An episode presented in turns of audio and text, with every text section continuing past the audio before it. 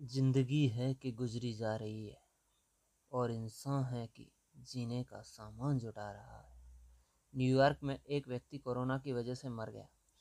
उसने अपने दोस्त के नाम वसीयत लिखी कि मेरा सारा पैसा सड़क के बीचों बीच आसमान में उछाल कर लौटा देना, जिससे लोगों को सीख मिल सके कि दुनिया की सारी दौलत भी किसी इंसान की सेहत से ज़्यादा कीमती नहीं है। हम्म, हम्म, हम्म,